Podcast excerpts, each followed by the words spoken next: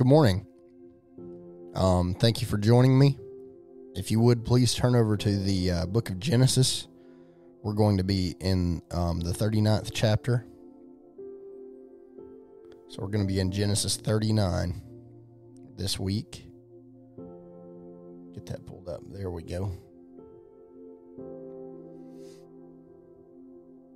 Now, before we start reading, because um, this account will probably probably be fairly familiar to uh, many of you, um, let's get a little bit of context here. Previously, in chapter thirty-seven, we read about um, Joseph, the son of Jacob, um, and his, you know, the gift of his prophetic dreams that he's been given. Uh, we learn that Joseph was loved more than his other brothers, and that his father demonstrated this by giving him the uh, famous or infamous, however you want to look at it, coat of many colors. But when his brothers saw this, they hated him for it. So then Joseph began having these prophetic dreams in which everyone would bow down to him, which led to an even deeper level of hatred for him amongst his brothers. You know, they hated him so much that they even faked his death and sold him into slavery.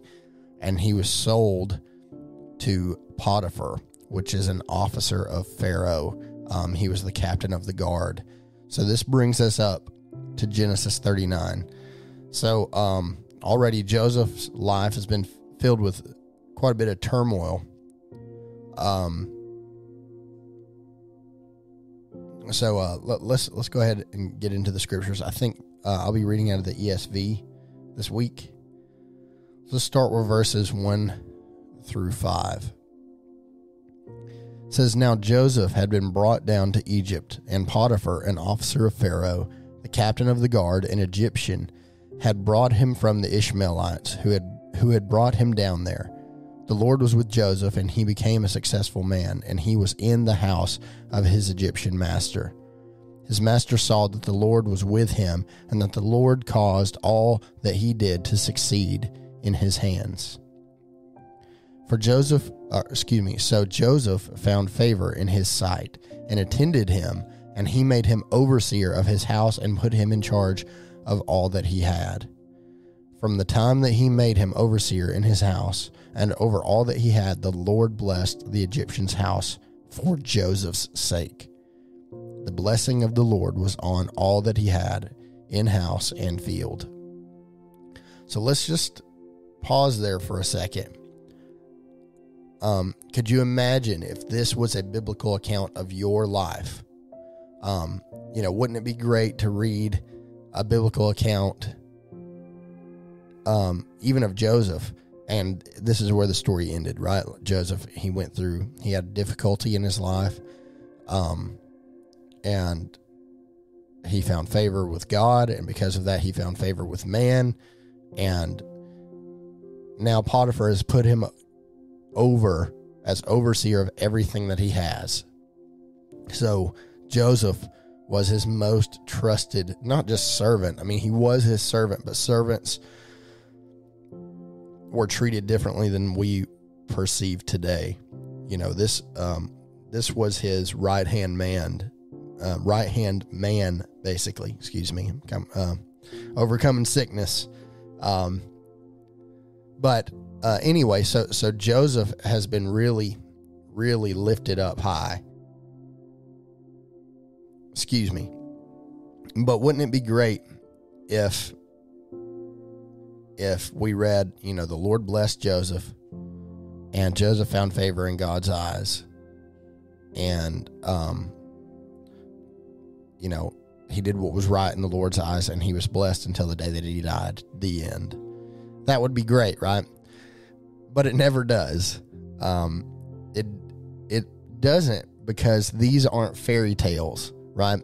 We, we like to think we would like to think that that would be the case, but these aren't fairy tales. These are true historical accounts of real people, and it rarely, if ever, happens like that in real life. Um, now, I've recently been listening to one of the most popular authors of fantasy fiction. His name is Brandon Sanderson, and he was talking about a method that he likes to use when um, making sure that he has a compelling story. He says the method is called yes, but, and no, and. So in this method, he'll take the character that he's come up with, this main character. He knows that he wants him to do something to accomplish something, right? So he writes it all out. He writes the little story with it, short shortened version, and then he asks himself the question: Did that work? Right? Was was the character able to accomplish his goal? And he will always answer those questions with either yes, but, or no, and. So, meaning, yes, he was able to accomplish this thing, but along the way, he had to blah, blah, blah, blah, blah, right? Uh, he had to overcome these obstacles. Or, uh, no, he was not able to accomplish his goals. And this is what happened. So, what I mean is, in order to have a compelling story, his character can't just accomplish his goal without problems, right? That would be a boring story, and no one wants to see uh, see a, a story played out that way. I mean, even the most basic stories like Cinderella, there's turmoil there, there's conflict, which makes the story compelling. So, you know, yes, he did complete his mission, but along the way, he encountered encountered tons of adversity. Or maybe he didn't accomplish his intended goal, but instead so, no, he didn't. And this happened, meaning maybe something much greater happened. And he used and the example, he said, uh, one of the best examples of someone using this method was George Lucas in the first Star Wars, when Luke's original goal was to deliver the plans of the Death Star to Alderaan, right? So, him and his group of group of bandits or whatever with Obi-Wan Kenobi and all these old people, whatever, this this this ungainly group go to Alderaan, but what happens? The planet's destroyed. And because the planet's destroyed, they obviously can't accomplish that goal. But what happens at the end of the movie? So he doesn't accomplish that goal. And instead, he's able to overthrow the Empire to destroy the Death Star, right? That's what makes a compelling story. Now, you might be thinking, okay, why is any of this relevant? Because the, this author is a Christian and he attributes all of his compelling stories, which is it's a vast category, to the story and the structure of Joseph. He said he looks at the story, he looked at the story of Joseph to begin with and saw that it's adversity after adversity and him overcoming these things, obviously not with God's help, but because of God. And this is exactly what we see that happens uh, with Joseph and with uh, the characters in um, Brandon's books. So, could you imagine reading the account of Joseph and ending at verse 5? Now, happy ending, sure, but God wants all men everywhere to know that it was He that conquered the circumstances, that it was He that directed these men's footsteps, and that it is He that deserves all the glory. You know, this is this is why. I mean, think of the Tower of Babel, right? We tend to want to lift ourselves up. So sometimes God will put men into compromising and dire situations in order to bring them out of a, of a seemingly impossible fate in order to glorify himself. Excuse me. So, you know, everything was going bad for Joseph. Now things are looking up, right? Everything's going great for him. So, this is verse 5. So, clearly, we're about to see uh, some some adversity. So, let's look at verse 6. It says, So he, being Potiphar, left all that he had in Joseph's charge, and because of him, he had no concern about anything but the food that he ate. So, Joseph is not just doing a great job. I mean, Potiphar doesn't have to worry about anything because of Joseph. So Joseph is now invaluable to him, right? Priceless. And it says, Now Joseph was handsome in form and appearance. That's kind of weird to put that there, right? Talking about Joseph, he's, a, he's going through this adversity and God's bringing him out of it. God's blessing him. He's, everything's going well and it talks about how well he's taking care of Potiphar. And then now Joseph was handsome in form and appearance. Hmm. That can only mean one thing. Uh oh, right? that can't be good. But at the same time, uh, Joseph must have really been a handsome guy if the Holy Scriptures commented on his appearance. Now, ladies, I bet Joseph looked, you know, his body was probably sculpted. He looked probably like the cover of all these romance novels. Um, you know, Jason Momoa doesn't have anything on Joseph, you know. So, unfortunately, the few times that the Bible elaborates, ordinarily elaborates on a person's good looks, it's normally not a very good sign of things to come. Um, one other example would be Bathsheba. Um, I just thought that was interesting. Um, verse 7 it says, And after a time, his master's wife cast her eyes on Joseph and said, Lie with me. I don't think that needs explanation. uh, moving on to verse 8. But he refused and said to his master's wife, Behold, because of me, my master has no concern about anything in the house, and he has put everything that he has in my charge. He is not greater in this house than I am, nor has he kept back anything from me except you, because you are his wife. How then can I do this great wickedness and sin against God? Okay, here we have Joseph, the righteous man, answering righteously right? Now, let me pose a question. Do you think that Joseph had no problem refusing her? Now, keep in mind, this is Potiphar's wife. So, this is a man of great power and authority. So, I would imagine, um, if you look back at the um, some some of the historical um, context and, and how wives were chosen and things like that, especially for men of authority. I would be I would imagine that Potiphar probably could have chosen whomever he wanted that he had charge over to marry. Now, why is that of importance? Because do you think that Potiphar would have chosen an unattractive woman? Uh, so, what I'm saying is, I'm sure that Potiphar's wife was quite handsome herself. Um, so we see she is tempted and she goes and tempts, right? She tempts Joseph. So my point is, is I'm sure Joseph was tempted. I'm sure that he had an inward struggle, but his love for Potiphar and more importantly, his love for righteousness was stronger than his love for his fleshly desires.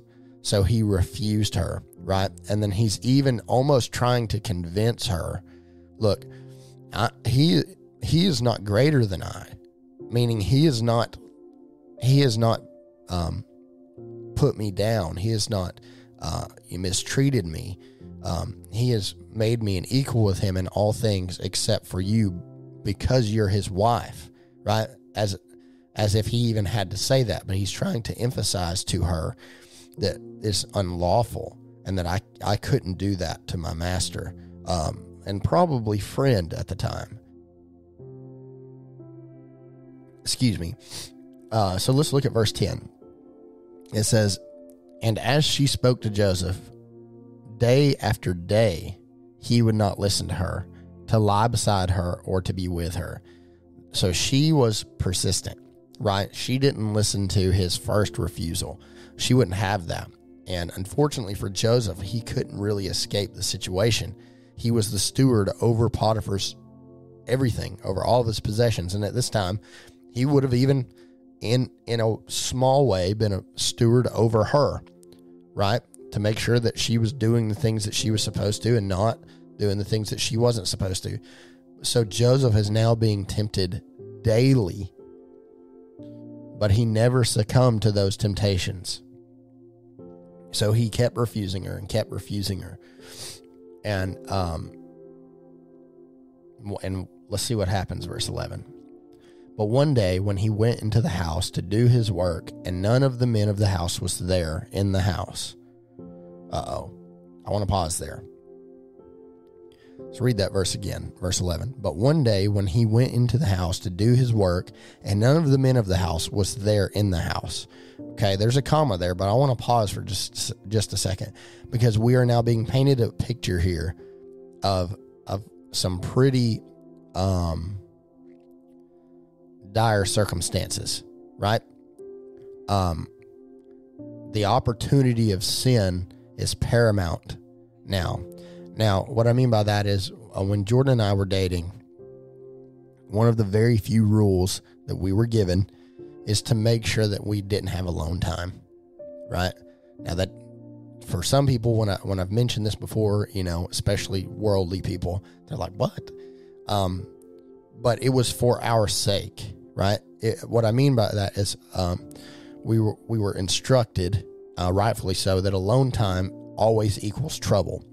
Uh, it was emphasized to us that the only successful way we would avoid doing anything impure is that if we were never given or never gave ourselves the opportunity to do it, right?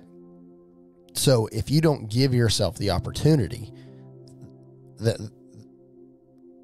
then obviously it can never happen. So what I mean by that is it's like it's like uh, someone applying for a job as an aerospace engineer that it never has never spent a day in college.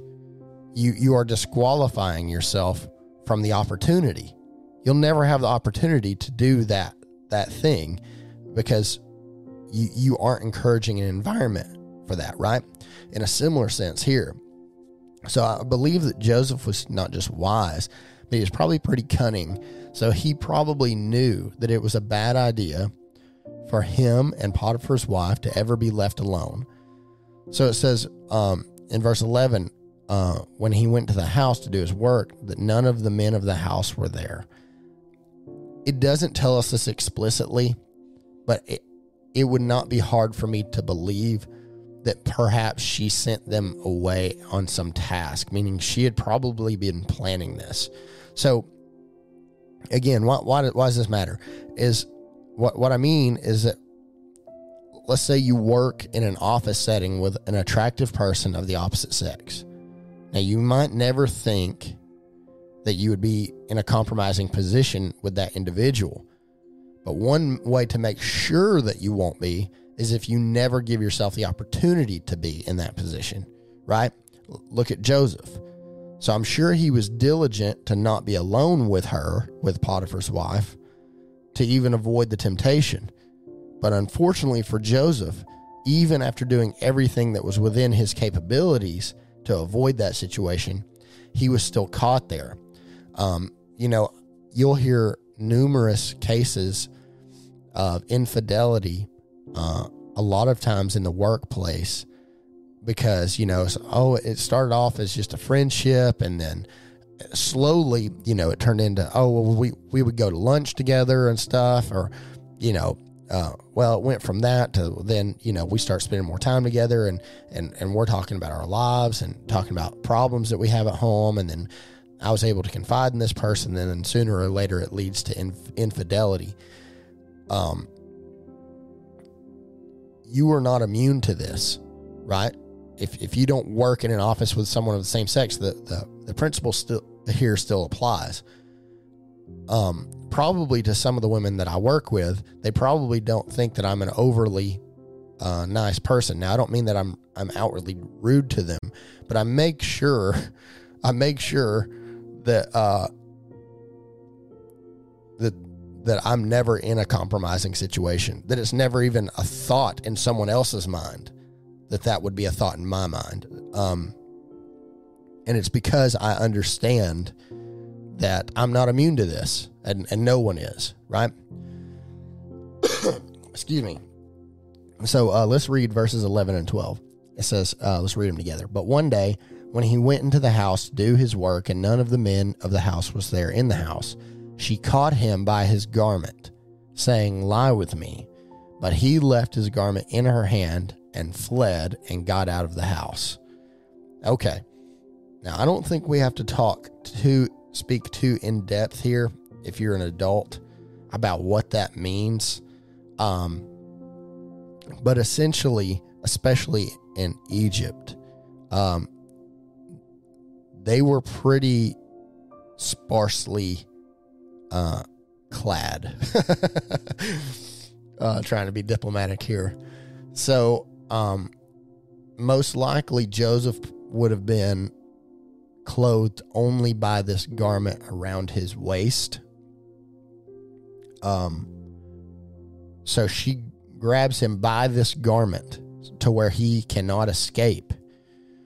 And and it is no longer a suggestion but a command from her. And it says he left his garment in her hand and fled. This man this is a man who is truly trying to flee from sin. Now, many of us know the verse that says, If you resist the devil, he will flee from you. But what if you can't resist him? Right? That's for those who can, who uh, who are spiritually mature enough to to recognize these attacks for what they are. But what if you actually knew how weak you were? See, the truth is is that I doubt that very many of us are as conscious and diligent to cling to righteousness as Joseph was. But even he knew that he could fall. So, after he had resisted and resisted daily, let's not forget that, that he did the only thing left to do to avoid sin. He fled. Right? He fled. He did the only thing, there was only one thing left for him to do to escape this situation. It was to run. Now, I believe the scriptures are true when it says, resist the devil and he will flee from you. But the problem is that we don't always resist him. And even worse, we sometimes welcome those temptations. And even more perverse is that sometimes we even seek them out. So let's see what happens next. Um, you know, surely Potiphar's wife is going to have to pay for her lawlessness. Excuse me. We're going to read through verses 13 through 19. It says, and as, and as soon as she saw that he had left his garment in her hand and had fled out of the house, she called to the men of her household and said to them, See, he has brought among us a Hebrew to laugh at us. He came into me to lie with me, and I cried out with a loud voice. And as soon as he heard that I lifted up my voice and cried out, he left his garment beside me and fled and got out of the house. Then she laid up his garment by her until his master came home. And she told him the same story, saying, The Hebrew servant whom you have brought among us came into me to laugh at me. But as soon as I lifted up my voice and cried, he left his garment beside me and fled out of the house. As soon as his master heard the words that his wife spoke to him, he said, This is the way your servant has treated me. Um, his anger was kindled. Or saying, This is the way your servant treated me. So, what has happened here? This is very reminiscent of Adam and Eve, actually. Um, right? Some she's trying to cast the blame. So knowing now that there, I mean, obviously her anger is aroused. Um, no pun intended. Uh, obviously her, she's very angry that she's been refused because she probably, I would dare say, this isn't the first proposal that she's made to uh, one of Potiphar's servants, and this very well could be the reason why Potiphar was looking for a new servant. Uh, we don't know that, but um, it's very possible. Um, so so what what happened here? Okay, she looks down, realizes she's still got his piece piece of clothing in her hand. I know what I can do. I can claim that he forced himself on me. And now, not only is it not my fault, but it's actually your fault, Potiphar, for bringing him into this house, right? Now, a few years ago, there was this com- campaign going around called Believe Women. And essentially, what this group expected of everyone in uh, society is for everyone to just believe uh, every accusation that came from a woman as irrefutable truth, right? Every woman that said, that that she had been uh, sexually assaulted in any way, in any capacity, that it was automatically true. Now, women are just as capable of committing heinous sins as men, and we see here a woman who has allowed that seed of sin to be planted, then she's watered and cultivated it to the point to where it is bearing the fruit of a life of sin. Now, before I get um, crucified here, does that mean that some evil people weren't exposed and that more victims felt uh, confident and comfortable enough to come forward and accuse uh, a predator? Absolutely not.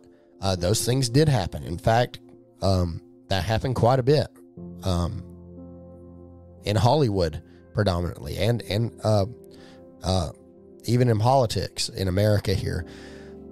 So I'm not saying that it was necessarily um, bad to encourage that this group of women to to come forward, but to j- just for your slogan to be "Believe Women," I find that kind of a hard pill to swallow. Um, because what if I came out with a campaign that said "Believe Men," right?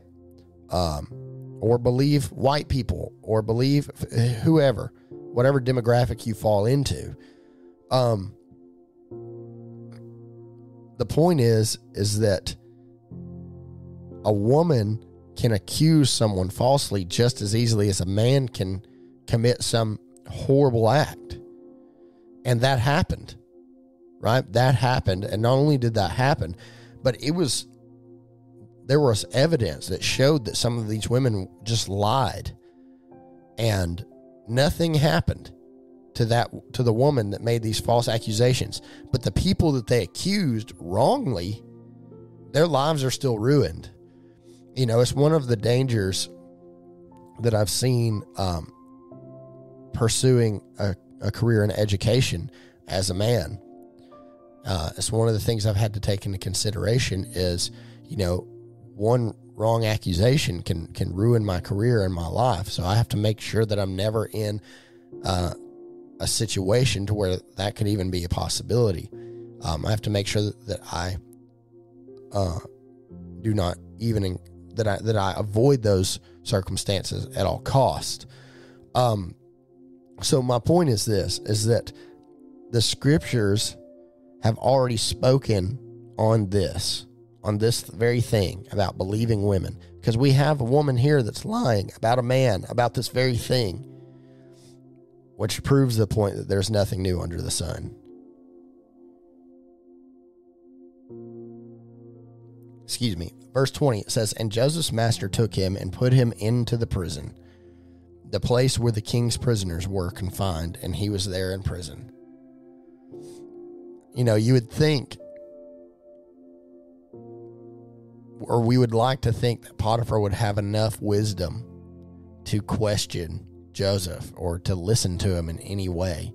You know, and I've even I was talking to somebody about this uh, earlier this week. This this account, and they were like, you know, you would think that Potiphar would not only listen to Joseph, but when Joseph told him he didn't do that, that he would believe him. And I said, okay, what if it was your wife?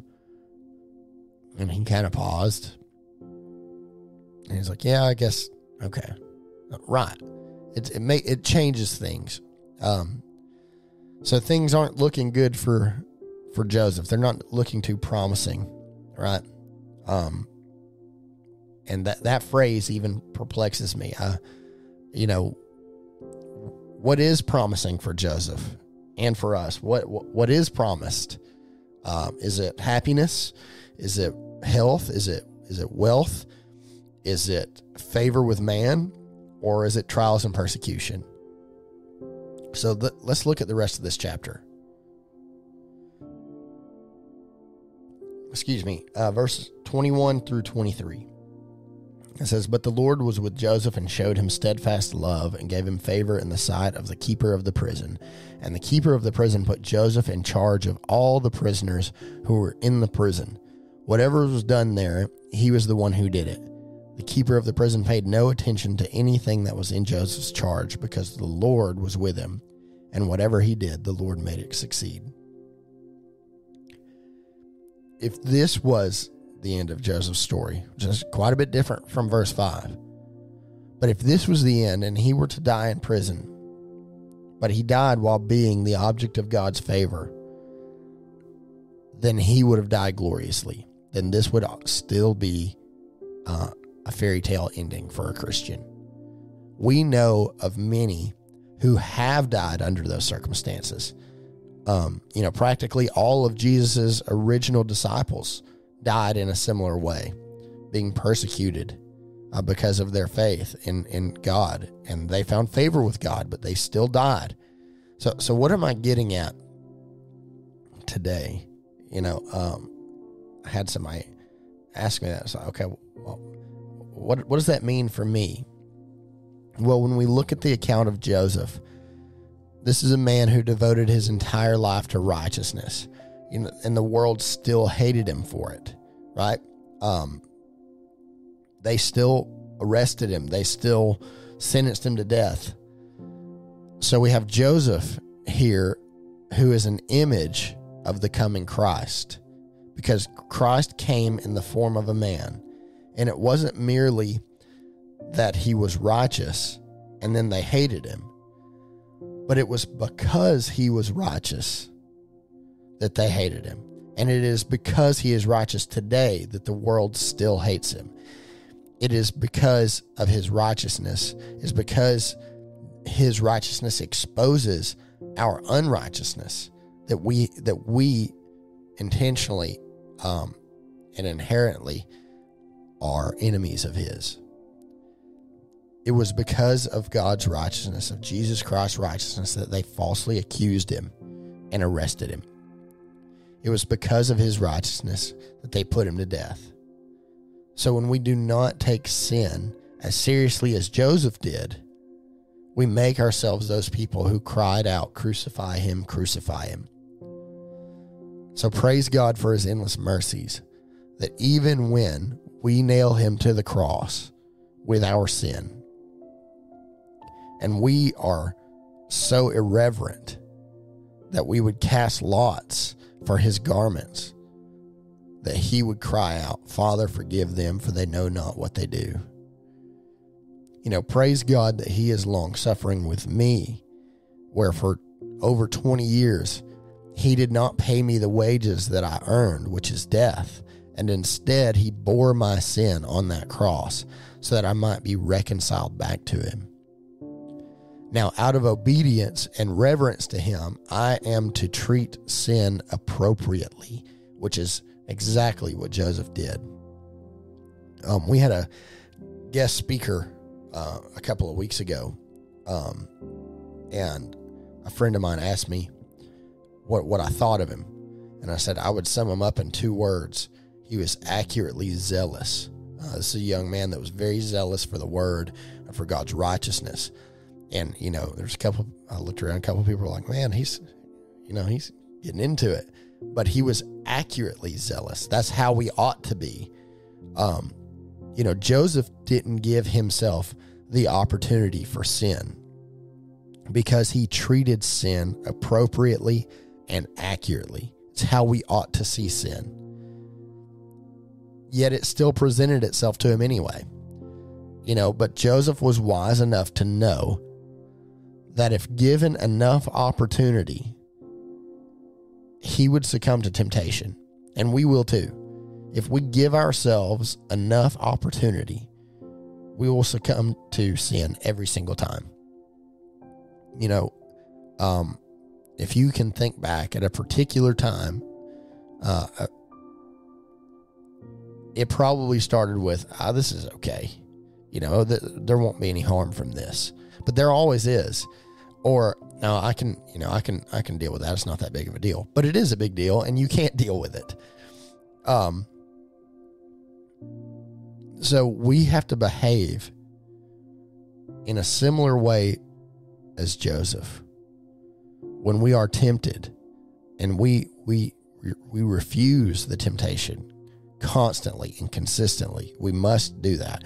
And I'm sure he was always on his guard with her, watching for for another time that that temptation would present itself, and he was ready to refuse her because it was at the forefront of his mind. And yet that opportunity still presented itself. So knowing that he would re- succumb to this temptation, he did the only thing that he could to restrain himself, right? Is he fled. He ran. He ran away from the situation. He abandoned everything that he had wealth, authority, um, prestige. He abandoned all of this and cast it all away because he recognized sin and understood where it would lead. Now, if we are to be true followers of Jesus Christ, we are to deal with sin the same way. We must recognize it for what it truly is. It is a trap laid by the enemy to destroy our lives, our peace, and our souls. And we must recognize that we can't even flirt with sin. We can't give it an opportunity. We can't even be in its presence because then we will fall. So if we hold fast to these truths, to to this truth, we hold fast to this, our doctrine, which is the holy word of God, then we too can find favor with God, the God of the universe, regardless of where you are. Now, what does that favor look like? It may end up, you may end up in prison because of it. You may end up ostracized because of it. You may, you may live a uh, worldly good life. You know, you may have all those things, but you may not. But that's not what matters. What matters is your righteousness and not the righteousness that you've gained or earned somehow, but the righteousness that you have inherited through believing and trusting in Jesus Christ alone. Let's pray. Heavenly Father, thank you for this week. Thank you for this, this beautiful day that you've given us. But I thank you for your word and your truth. Father, go with us, watch over us, help us to recognize sin for what it is, and help us to treat it accurately. Father, help us to flee from it at all costs so that we can seek after you and your righteousness. And let us hunger for your word like we do our, our food, Father. We, we, we can't even stand to miss a meal. But give us that same hunger, if not more so, for your truth. We love you and we thank you. We praise you in Jesus' name. Amen.